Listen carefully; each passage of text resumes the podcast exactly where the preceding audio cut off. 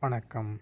இன்றைய திருக்குறள் குறள் ஐம்பத்தி நான்கு பெண்ணின் பெருந்தகை யாவுல கற்பெண்ணும் திண்மை உண்டாகப் பெறின்.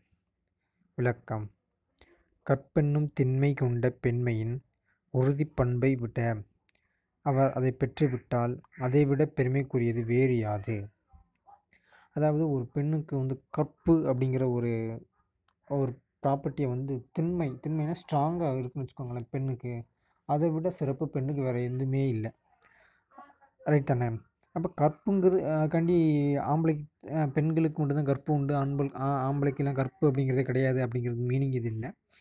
பெண் என்பவள் பார்த்திங்கன்னா பெண் பெண் வந்து பிறந்த வீட்டிலேருந்து புகுந்த வீட்டுக்கு போகிறாங்க அப்படி இருக்கல கற்பு அப்படிங்கிறது வந்து நாட் ஓன்லியே கற்பு வந்து ஃபிசிக்கல் ஃபிசிக்கலாக மட்டும் சொல்லலாம் மனத்தாலும் கூட தூய்மையாக இருக்கணும். அப்படி இருக்கிறது தான் கற்பு அப்படிங்கன்னு சொல்லுவாங்க. அந்த கற்பு அப்படிங்கிறது திண்மையாக கொண்ட பெண்கள் பார்த்திங்கன்னா வேறு எந்த ப்ராப்பர்ட்டியும் அவங்கள்ட்ட அது வேறு எந்த சிறப்புமே அவங்கள்ட்ட இல்லை இல்லாட்டியும் கூட அதை அந்த கற்புங்கிறது சிறப்பை விட வேறு எதுவுமே பெருசு இல்லை அப்படிங்கிறத திருவள்ளுவர் சொல்கிறார் நன்றி.